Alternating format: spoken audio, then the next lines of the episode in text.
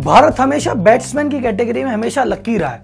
World के सबसे बढ़िया से बढ़िया बैट्समैन हमेशा इंडिया से होते हैं। चाहे सुनील गावस्कर ले लो, चाहे सचिन तेंदुलकर ले लो, और चाहे ले लो विराट कोहली। ये हर समय जब भी क्रिकेट में थे, पूरे वर्ल्ड को डोमिनेट करके रखते थे। But the only difference with Virat Kohli is Virat Kohli सबसे ज़्यादा कमाते भी हैं। तो विराट कोहली आखिर कितना कमाते हैं? कितना कमाया उन्होंने 2020 में? और कैसे कैसे कमाया? और ये जो इतना कमाते हैं, आखिर लगाते कहा है? अगर ये सारी बातें आप जानना चाहते हैं तो एकदम सही जगह पे बैठे हैं। तो स्टार्ट करते हैं विराट कोहली का खेलने वाला साइड नहीं, विराट कोहली का बिज़नेस साइड तो लेट्स स्टार्ट धंधे की बात राहुल मालोदिया के साथ। तो सबसे पहले हम बात करते हैं नेटवर्थ की। कि किंग कोहली की नेटवर्थ आखिर है कितनी? तो इनकी नेटवर्थ जो लेटेस्ट रिपोर्ट के अकॉर्डिंग है 140 मिलियन डॉलर जिसका मतलब होता है इंडियन रुपीज़ में 980 करोड़ रुपए के आसपास। तो लगभग 1000 करोड़ की नेटवर्थ है हमारे इंडियन कैप्टन की। तो विराट कोहली ने पिछले साल 2020 में कितने रुपए कमाए?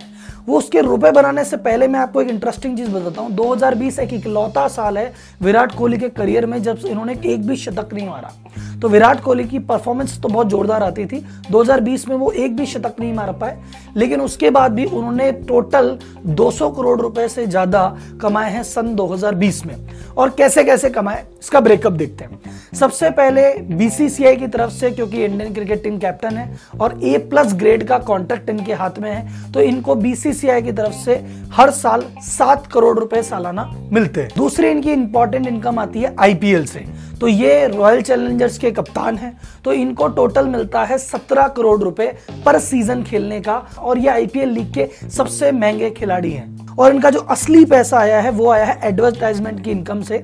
इन्होंने टोटल इस साल 2020 में कमाए हैं एक सौ बहत्तर करोड़ रुपए, जो कि ये ब्रांड एम्बेसडर है रोंग के वन के पूमा के ऑडी के एमआरएफ के कोलगेट के और टिसोट के। और इन एडवर्टाइजमेंट के अलावा एक प्रमोशनल पोस्ट इंस्टाग्राम पे अगर विराट कोहली अपनी डालते हैं तो एक प्रमोशन पोस्ट के वो पाँच करोड़ रुपए चार्ज करते हैं।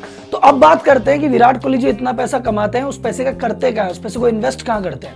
क्योंकि यही गलती है जो पुराने क्रिकेटर्स ने की थी। पुराने क्रिकेटर्स के बारे में आप ये नहीं समझेंगे कि बहुत बड़ी उनकी नेटवर्थ है, क्योंकि वो कमाते थे, खेलते थे और खर्च कर देते थे। आपकी बार का जो इंडियन क्रिकेटर है या कोई भी स्पोर्ट्समैन है, एक बिजनेसमैन की तरह सोचता है और इन्वेस्टमेंट पर फोकस करता है। तो देखते हैं विराट कोहली ने कहाँ कहाँ इन्वेस्ट किया हुआ है।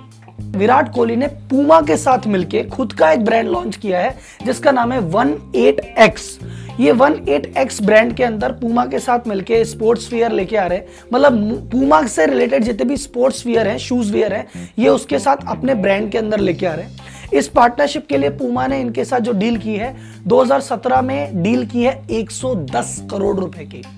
तो आठ साल का कॉन्ट्रैक्ट है। तो पूमा ने विराट कोहली को 110 करोड़ रुपए दिए कि भैया 12 से 14 करोड़ रुपए आपको हर साल मिलते रहेंगे अगले आठ साल तक।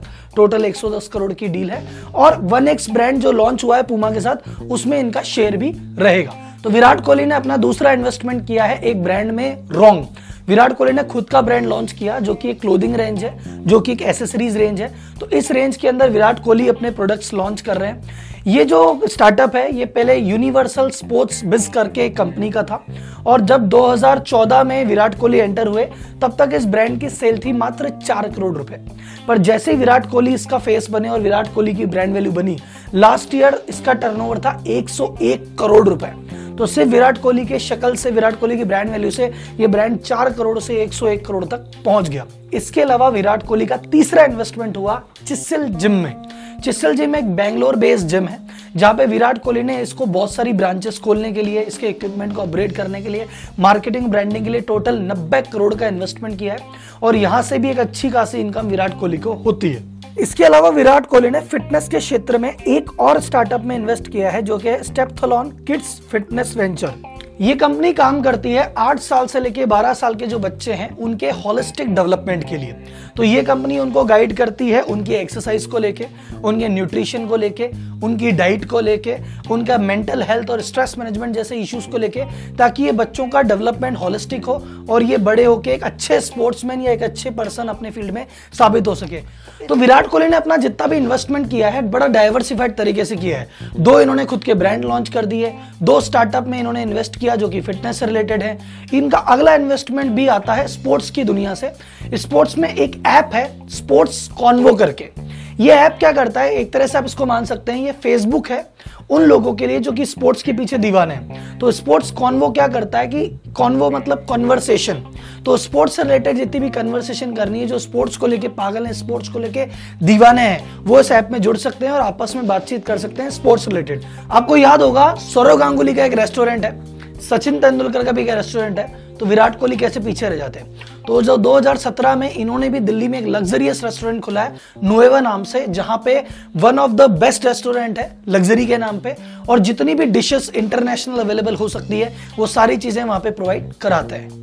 तो विराट कोहली का फोकस ना सिर्फ़ क्रिकेट पे है क्रिकेट के अलावा भी बाकी टीम्स में वो रुचि रखते हैं। तो उन्होंने एक फुटबॉल टीम खरीदी है, जिसका नाम है FC Goa FC Goa Goa based एक फुटबॉल टीम है। जो कि एक आईएसएल होता है इंडियन सुपर लीग होती है फुटबॉल की, उस टीम में पार्टिसिपेट करती है और लास्ट सीज़न में चौथे नंबर पर रही थी। और जब बात फुटबॉल की हुई है तो विराट कोहली ने कहा कि एक ही गेम क्यों? दूसरा गेम भी नहीं छोड़ेंगे। और विराट कोहली ने टेनिस टीम दुबई की एक टेनिस टीम है यूएई रॉयल करके। तो विराट कोहली उस टीम में भी एक बड़े इन्वेस्टर हैं। और last but not the least Virat Kohli ने रेसलिंग को भी नहीं छोड़ा।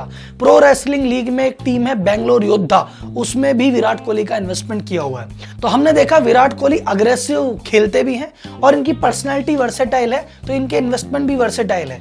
इन्होंने अलग अलग कंट्रीज़ में अलग अलग स्पोर्ट्स में अलग अलग एरिया में अपने इन्वेस्टमेंट को फैला रखा है और आज भी इनके फॉलोअर्स भी दिनों दिन बढ़ते जा रहे हैं, इनकी परफॉर्मेंस भी दिनों दिन बढ़ती जा रही है। और अभी भी बहुत कुछ क्रिकेट विराट कोहली में देखना बाकी है, जो आप और हम मिलकर देखेंगे। तो आपको कैसा लगा आज का सेशन अगर आप और चाहते हैं कि किसी और प्लेयर पे मैं करूँ या किसी और व्यक्ति पे डिटेल केस स्टडी चाहते हैं तो मुझे प्लीज़ कमेंट बॉक्स में लिख कर बताइए। और ये केस स्टडी कैसी लगी, इस पर भी मुझे आपका कमेंट चाहिए।